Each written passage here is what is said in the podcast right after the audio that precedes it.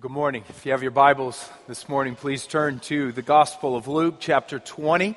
If you don't have a Bible this morning, just slip your hand up and one of our ushers will bring one to you. And if you don't have one at home, you're welcome to take that Bible home with you. It's a gift uh, from us to you. I've been preaching through the Gospel of Luke, this, this um, book of facts about the life, death, and resurrection of Jesus Christ. And we're now in Luke chapter 20. We'll be reading verses 1 uh, all the way through verse 19. Luke chapter 20, uh, verses 1 to 19. Let's pray before we read.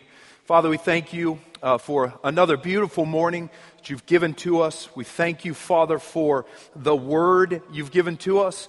Uh, Lord, we believe that this word teaches us about you as creator and about you as redeemer.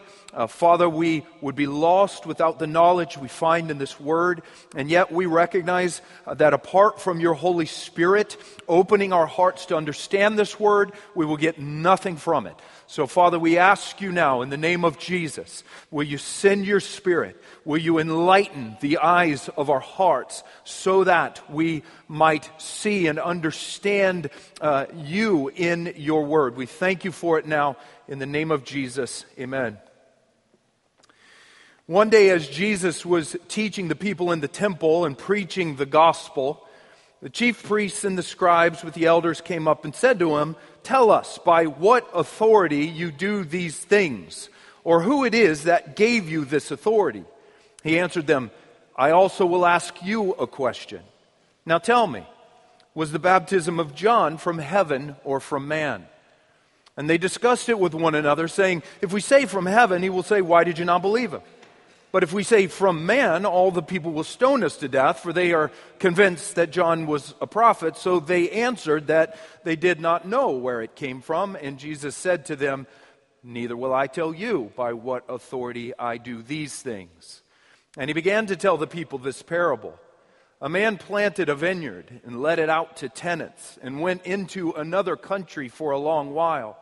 When the time came, he sent a servant to the tenants so that they would give him some of the fruits of the vineyard. But the tenants beat him and sent him away empty handed.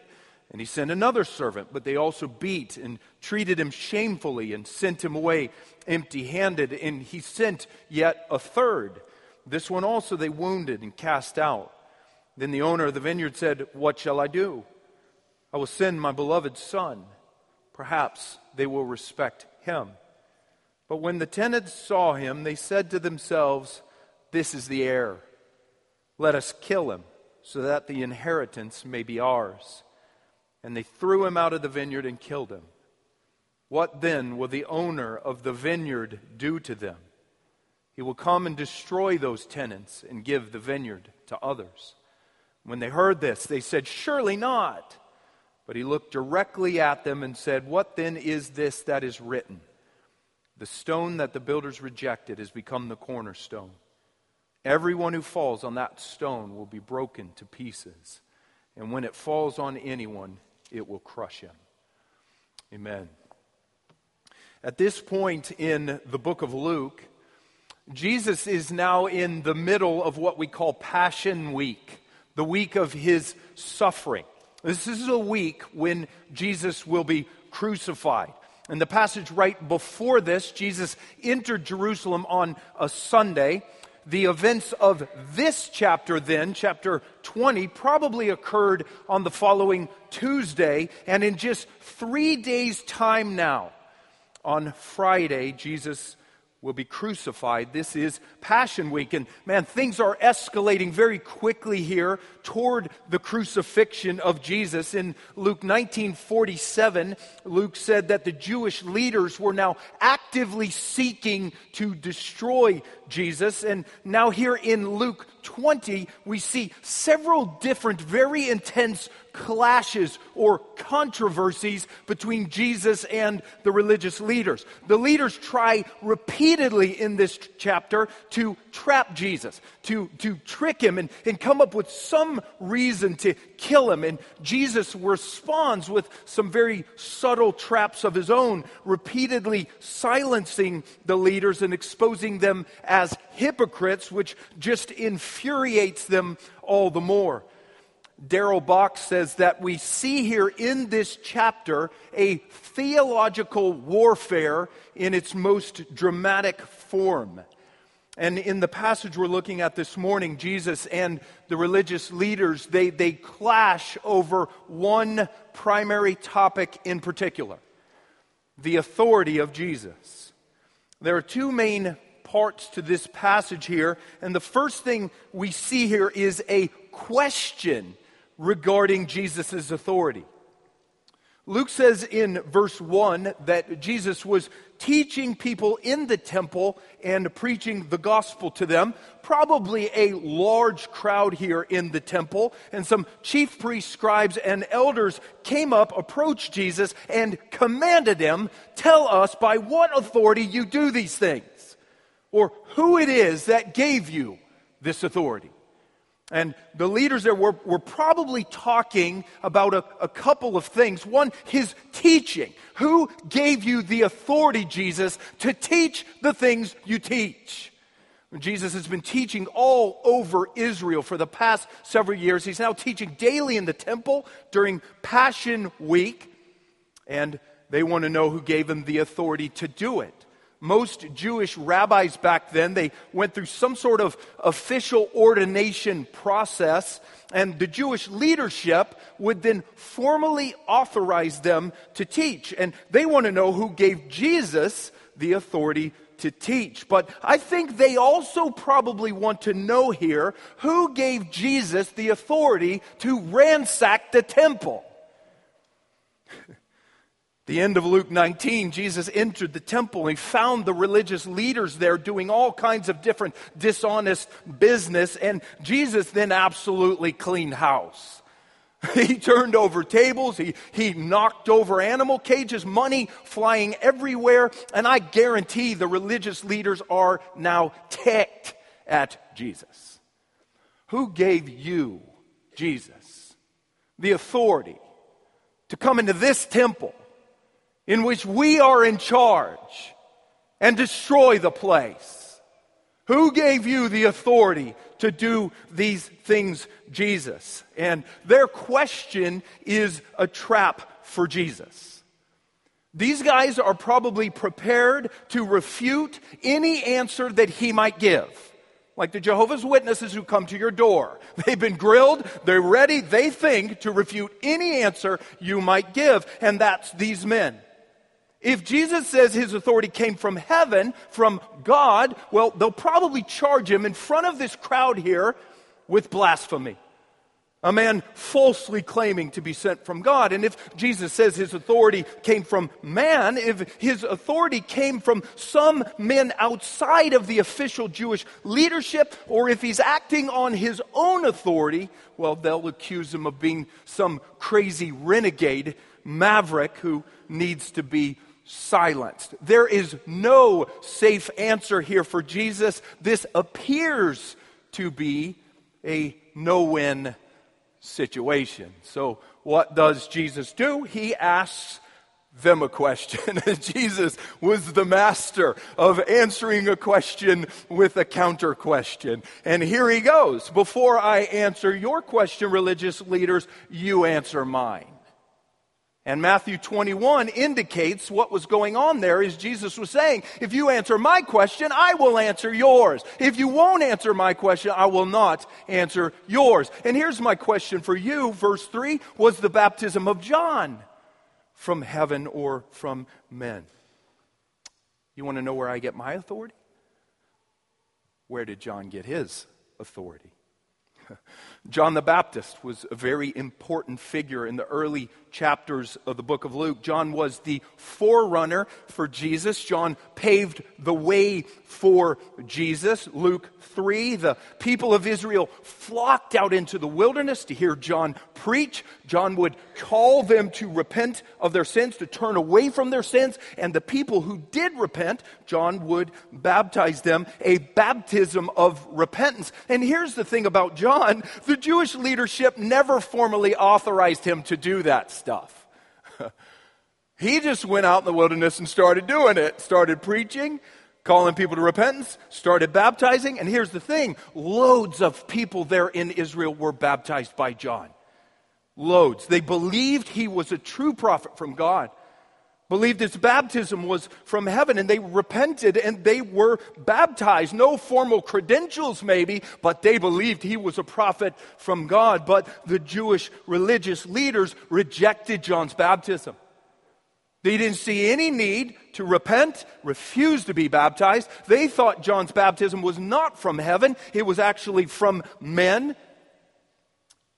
And so Jesus asks them about it here in front of all of these people, most of whom had probably been baptized by John. You want to know where I get my authority? You tell me where John got his. Was his baptism from heaven or was it from man? And Jesus, man, the master has now turned the trap back on these men. He's totally cornered them. He just gave them a multiple choice test with two possible answers. They don't like either of the answers. Luke says in verse 5 that they discussed the, they discussed the questions, the question with one another. You could just picture them probably huddled up together, whispering while the, the crowd is looking on, and whispering, saying, you know, if we say John's baptism was from heaven, it was from God, well, Jesus would say, why didn't you believe him? Why, why didn't you repent and submit to the baptism then? But if if we say John's baptism was from man, these people are going to kill us. Because they've, they've all been baptized. They believe John was a prophet. It's like a bad chess match for these guys. They think they have Jesus in a checkmate, man, and he moves one little pawn and he turns the tables completely. And they know that neither of the answers is a safe answer for them this is a no win situation for them. So they choose the middle road. and they basically say, no comment. We don't know. We don't know where John's baptism came from. And do you know how embarrassing that would have been for them? These men were supposed to be the leaders of Israel, the religious leaders, and they don't know where John's baptism came from. We don't know. How embarrassing for these guys. And because they refuse to answer Jesus' question, he refuses to answer theirs. Verse 8 Neither will I tell you then by what authority I do these things. That's the first thing we see here in this passage a question concerning Jesus' uh, authority. And, and the second thing we see here is the source of Jesus' authority. Jesus doesn't answer these religious leaders directly here. He doesn't come right out and say explicitly where his authority came from. But Jesus does actually answer their question a little more subtly in a simple little parable. In the, in, the, in the, the, the, little parable that Jesus now goes on to teach here in this passage, in this little parable, Jesus tells this entire crowd here and all the religious leaders there where his authority came from. He gives them the source of his authority. Let's just walk through the parable here for a couple seconds. It's in verse 9. And Jesus began to tell the people this parable. A man planted a vineyard and let it out to the tenants and went into another country for a long while. When the time came, he sent a servant to the tenants so that they would give him some of the fruit of the vineyard. But the tenants beat him and sent him away empty handed. He sent another servant. They also beat and treated him shamefully and sent him away empty handed. And he sent a third. This one also they wounded and cast out. stop there for a second. Do you realize what Jesus just did right there? Do you realize what he just did? Jesus just gave this crowd here a very concise history of the nation of Israel. He just gave them a very concise history of the nation of Israel from its inception, from its beginning, all the way up to their current day. The vineyard in this parable here represents the nation of Israel. And the man who plants the vineyard in the parable represents God.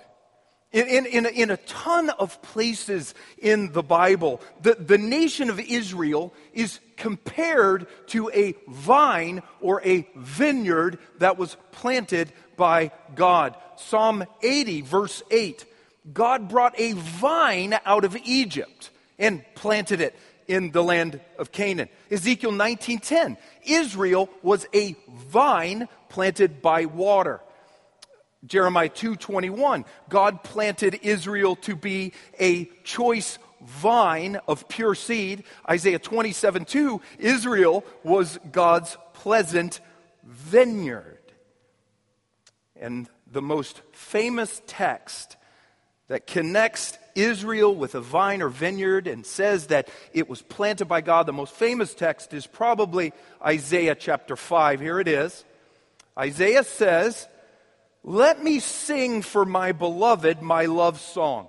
Or, let me sing for God my love song concerning his vineyard.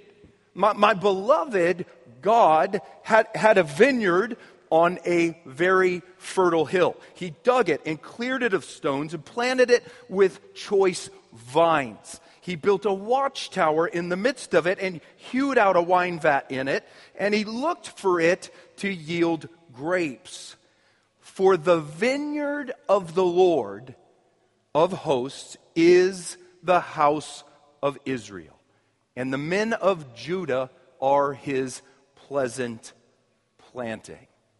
So, all kinds of texts in the Bible that compare Israel to a vine or a vineyard that was planted by God. And man, the the, the Jewish people in, in Jesus' day, the Jewish people, they knew, they knew that they were God's vine or vineyard. In, in the temple in Jerusalem at this time, in the very temple in which Jesus is now teaching, right here, in that temple, there was a 100 foot carved sculpture a golden vine with fruit made of costly jewels. There's a chance that they could see it right there as Jesus was teaching. And that golden vine was a, was a, was a daily visible picture of the nation of Israel. The Jewish people knew that they were God's vine or, or God's vineyard. you, you, think about it, this, this crowd around Jesus here, when, when they hear Jesus talk about this man who planted this vineyard, they would have recognized instantly that Jesus was talking about God and them, the nation of Israel. So the vineyard in the parable is Israel. The owner of the vineyard is God. And the tenants in the parable these tenants or these, these farmers that the owner put in charge of his vineyard, the tenants represent the religious leaders. The religious leaders throughout Israel's history, the priests, the scribes, the, the Pharisees, and so on, the, those religious leaders, they, they were like tenants in this vineyard called Israel. God had given the religious leaders the, the, the, responsibility of caring for the nation of Israel. The religious leaders, they were, they were supposed to tend God's vineyard. They were supposed to nourish it and, and, and prune it. They, they were supposed to, to help God's vineyard. And they were supposed to help God's vineyard to produce fruit. That's why God originally planted this vineyard called the nation of Israel he, he planted that vineyard so that she might then bear fruit that would glorify him fruits of righteousness and, and justice, fruits of, of love, fruits of, fruits of worship. And, and the religious leaders, they were the tenants, the farmers who were supposed to help God's vineyard produce those fruits. And God gave the nation and its leaders more than enough time to produce those fruits.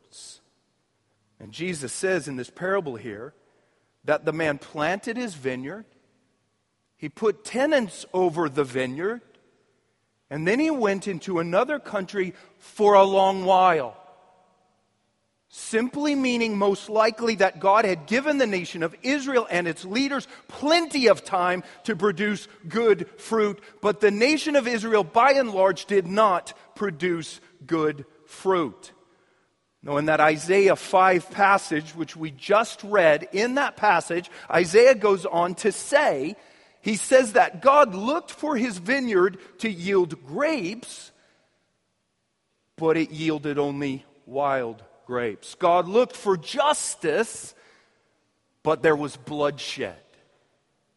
God looked for, for love, but there was hate. God looked for worship, but there was idolatry. And, and, and it, wasn't, it wasn't just that the, the vineyard failed to produce good fruit. No, it was also that the, the tenants in the vineyard, the religious leaders in Israel, actually became hostile toward God. Jesus says there in verse 10 that when the time came for the owner to receive some fruit from his vineyard, he sent some servants to collect the fruit but the tenants beat the owner's servants, one after another. And if you look carefully at the beatings, they escalate as you go. They get worse through those three servants that Jesus gives you there. And who do those abused servants represent? Well, those are most likely the Old Testament prophets, the true prophets of God, the many men throughout Israel's history who had very graciously been sent by God to warn the nation of Israel and its leaders, warning them over and over and over again to repent of their sins in order that they might begin to bear good fruit to God. But what did the religious leaders, what did the tenants do to the prophets of God throughout Israel's history? They rejected them one after another, beating and even killing many of them, rejecting God's prophets and consequently rejecting God. A hostility toward God. Man, Jesus, Jesus has just, he's just given this crowd here a very concise history of the nation of Israel. God planted Israel, put leaders in charge of her, expected her to bear fruit. When she didn't, God graciously sent prophet after prophet after prophet. But the leaders abused and rejected the people. So what does God do? What does He do? What does the owner of the vineyard now do here in this parable? Not what you might expect. and you might expect that God would instantly annihilate both the tenants and the fruitless vineyard. Martin Luther once said, he said, if I were God and the world treated me as it treated him, I'd kick the wretched thing to pieces. And you'd expect here that God would kick Israel to pieces, both the tenants and the fruitless vineyard, but he doesn't. Now look at verse 13 again. The owner of the vineyard then said, What shall I do? Here's what I'll do I'll send my beloved son. Perhaps they'll respect him. And the beloved son in the parable is Jesus, the one and only son of the owner, the one and only son of God. You know, we've, we've already heard, we've already heard God call Jesus his son on a couple different occasions here in the book of Luke. Luke chapter 3, at the baptism of Jesus, God spoke from heaven and said, You are my beloved Son. And then in Luke chapter 9, at the transfiguration of Jesus, God spoke again, this time from a cloud, and he said, This is my Son. And now Jesus calls himself the Son, the beloved Son, the one and only Son of God, the Son of the owner. and do you realize what Jesus just did? By inserting himself into the parable there. Do you realize what Jesus just did? Jesus just told everyone where his authority came from. He just told everyone the source of his authority. Where does my authority come from? heaven. The owner sent me. my authority is not from man, my authority is from heaven. The owner sent me. I've been sent by God, my Father, and I've been sent with all the authority of God, my Father. But Jesus knows here that, and just like the prophets that came before him, the nation of Israel and its leaders will reject him. Look at verse 14 again. Jesus says that when the tenants saw the owner's son, they said to themselves, This is the heir, let's kill him, so that the inheritance may be ours. And they threw him out of the vineyard and killed him. And you know what Jesus just did right there? He just predicted his own death again, staring right at the men who were going to do it. They're already talking about it. He just predicted his death. Jesus knows these religious leaders around him at this time. He knows the religious leaders all over Jerusalem. They will soon cast him out of the vineyard and kill him. And they do. Just three days now from this point in time. They will lead Jesus out of Jerusalem, outside the gate, outside the camp, as Hebrews 13 says. They will lead Jesus out of the vineyard and nail him to a cross. And, and why will they do that? Well, Jesus says there in verse 14 that the tenants kill the son because they want the inheritance, because they want the vineyard all for themselves. Do, do, you know you know one of the main reasons why the religious leaders killed Jesus? Greed. Greed. They wanted Israel all for themselves. Greedy for reputation in Israel, greedy for money in Israel, greedy for power in Israel. They didn't want to give up their lives to help the, to help the vineyard produce good fruit for the owner. No, they wanted to gorge themselves on the vineyard greedy for their own gain. These guys want the vineyard all for themselves, and they will ultimately kill the son in an effort to get it. Greed. And man, God, you just think through this thing. The, the, the son that they kill here is not just any sort of son. This son is the son of the owner. He's, he's the eternal son of God. He's God in human flesh. Kent Hughes said that the death of Jesus was not just a mere homicide, it was a deicide, a God murder. But man, you got to step back from this thing and think about it for a second. You know the crazy thing here? When it comes to the murder of this son here in this parable, you know the crazy thing? This murder here was all part of the owner's plan. The owner knew the tenants would kill the son. The son knew the tenants would kill him. That's why the owner sent the son. That's why the son went to the vineyard to die. Son of God, Jesus, went to the vineyard of Israel in order that he might then be thrust out of the vineyard and be killed as a sacrificial lamb to pay the penalty for our sin in order that we might be forgiven through faith in him. And the death of the death of the beloved son here in this parable is all part of the owner's plan. It's all part of God's plan, his eternal plan of redemption. But, but listen, that doesn't mean here that God would be happy with the, de- the tenants who killed the son.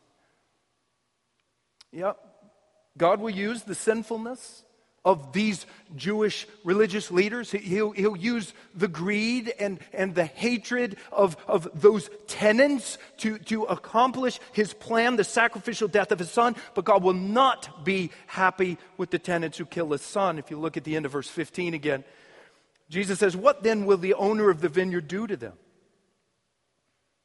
He will come and destroy those tenants and give the vineyard to others because of the religious leaders' murder of Jesus,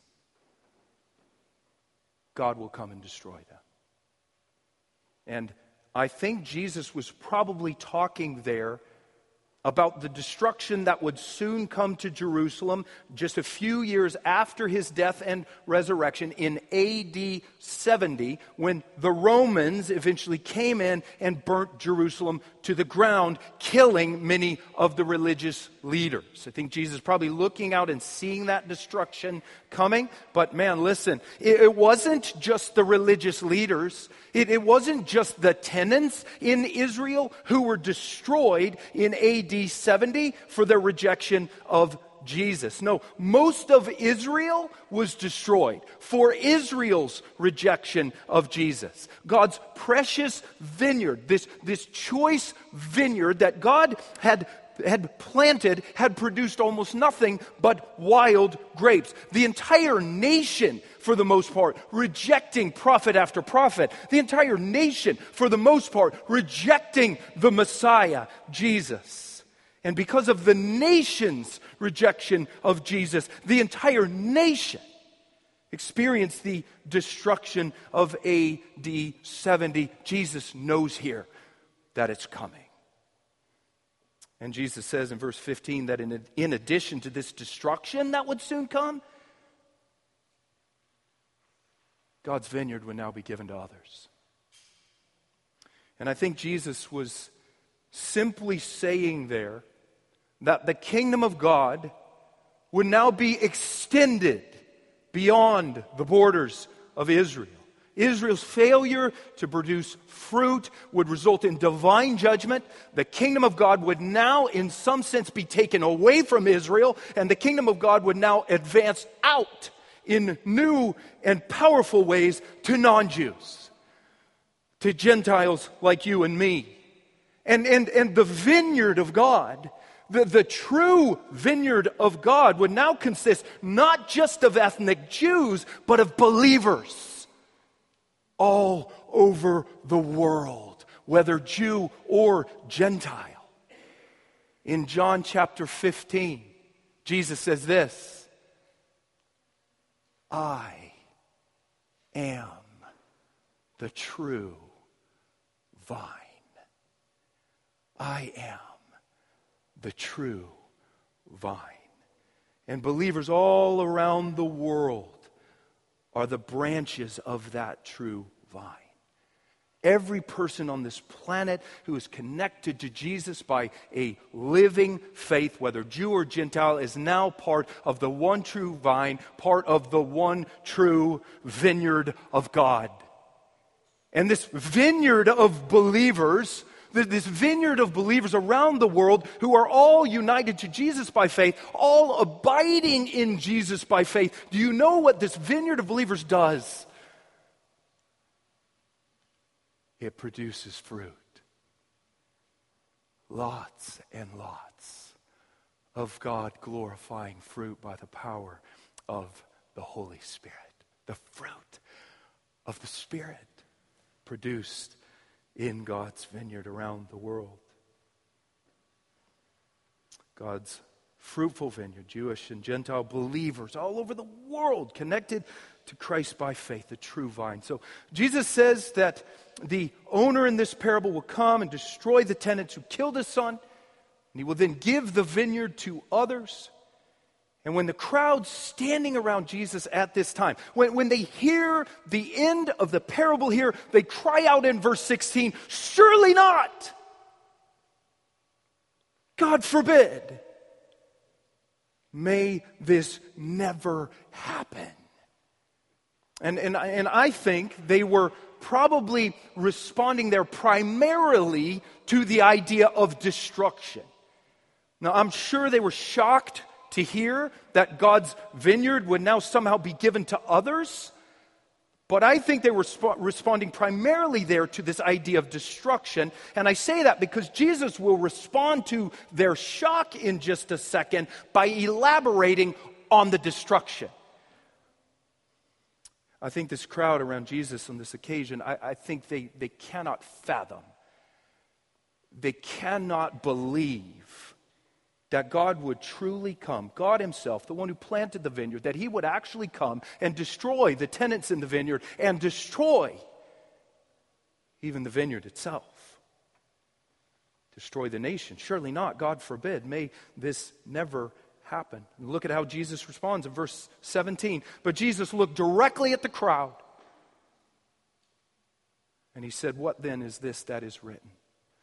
The stone that the builders rejected has become the cornerstone. Everyone who falls on that stone will be broken to pieces.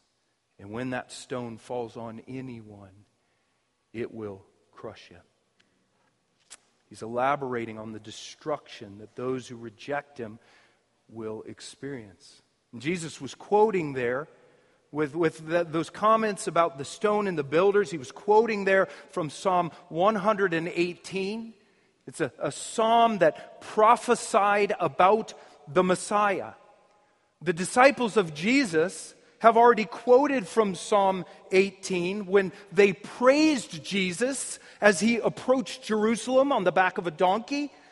The disciples praised Jesus, saying, Blessed is the King who comes in the name of the Lord. That was from Psalm 118. And now Jesus quotes from Psalm 118 here when he talks about the stone and the builders. It's from Psalm 118, verse 22. And, and the image in the psalm there of, of this stone being rejected by these builders, the, the image there is, is, that of a bunch of stonemasons or, or, or builders uh, carefully examining some stones and selecting the best stones uh, for some building that they're constructing. They find one stone that looks like it's, it's marred in some way or, or it's just unworthy to, to be placed into this structure. So they cast it on uh, the rejection pile. But that stone is then ultimately brought back out of the rejection pile and actually established as the very cornerstone of the building the most important stone, really the stone that holds the whole building together. And that verse, Psalm 18:22, was a prophecy about the Messiah.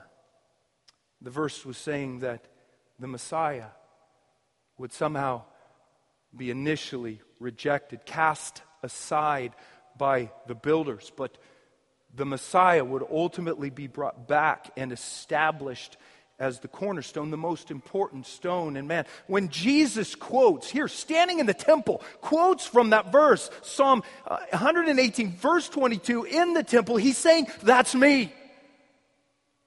That's me. I'm the stone. I'm the Messiah. And you look at me, you crowd, you, you look at me and you don't see much of anything maybe right now. You, you, you maybe don't see anything beauty, beautiful in me that you would desire. You maybe look at me and think I would not be worthy to be in any sort of building.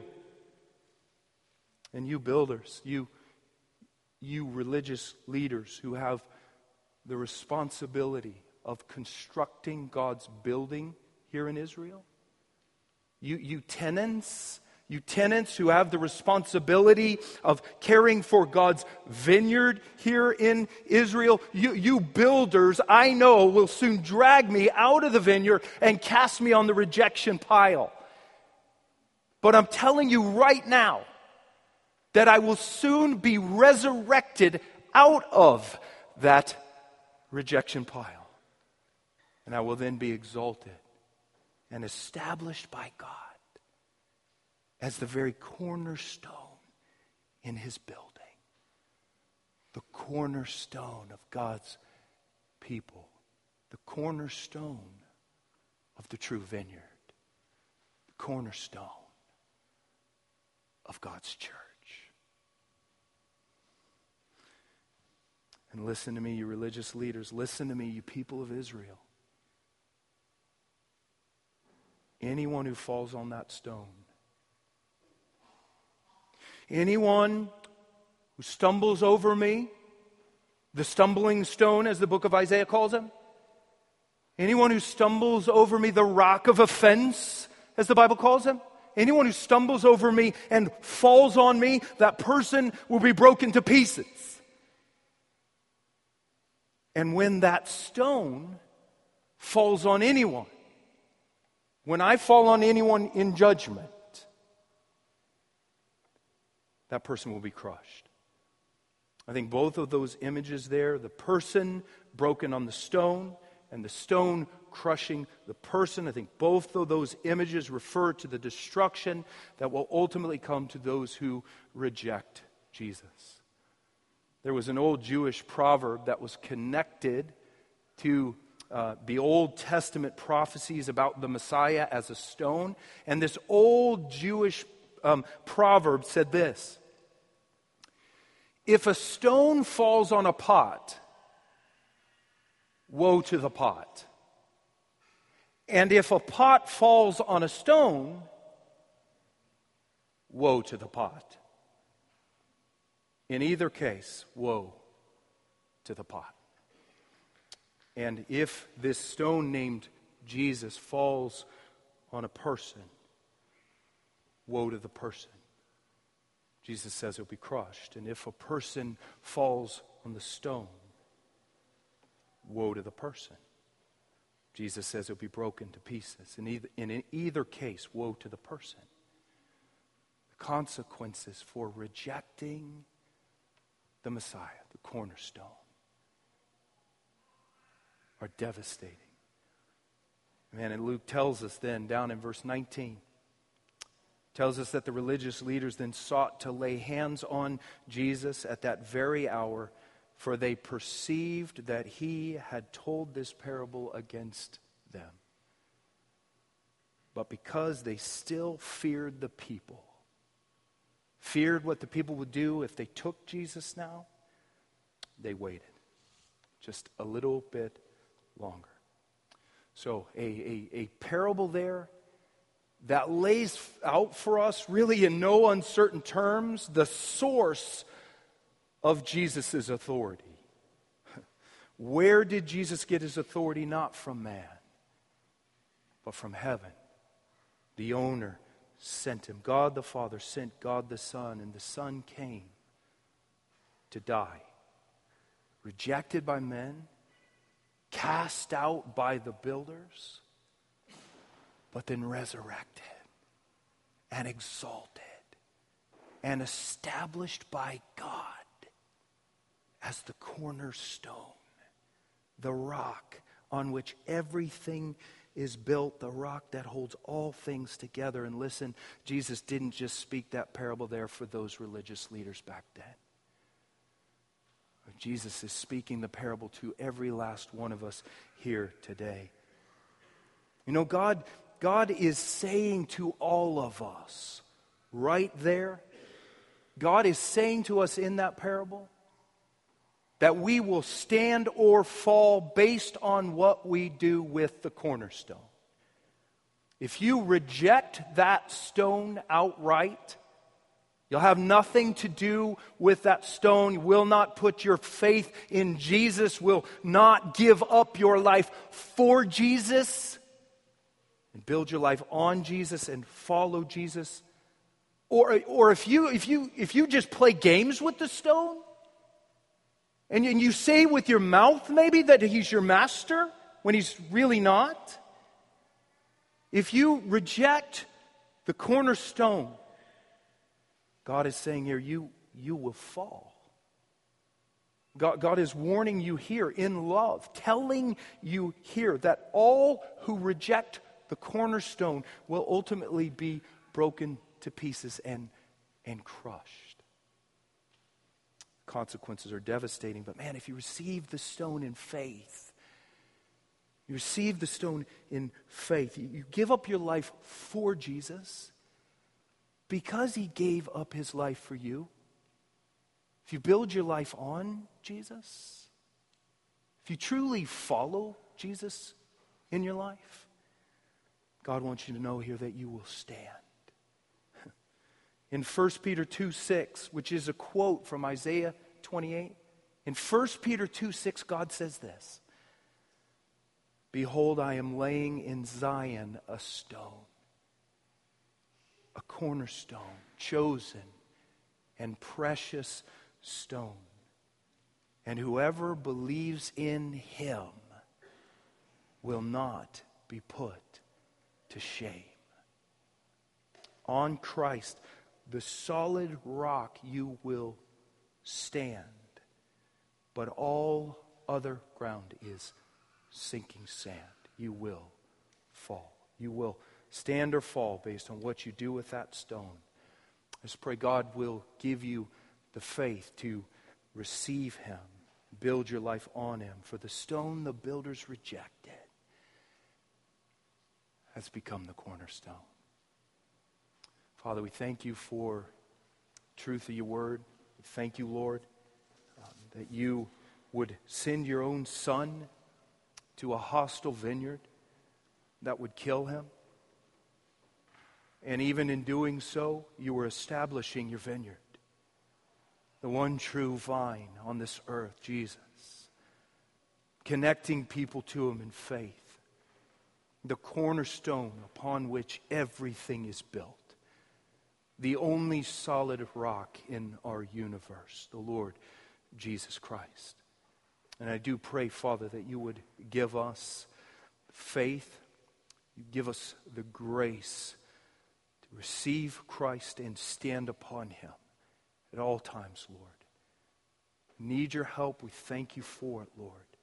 And Father, I pray that those who have received Christ and do now stand upon him, I pray, Lord, you would give us the grace to go tell others as Paul says in 2 Corinthians 5, therefore, knowing the terror of the Lord, we persuade others. God, help us to be motivated as a church body to go and boldly proclaim Christ the cornerstone upon which your life must be built in order to stand for all eternity. Thank you, Father. In Jesus' name, amen.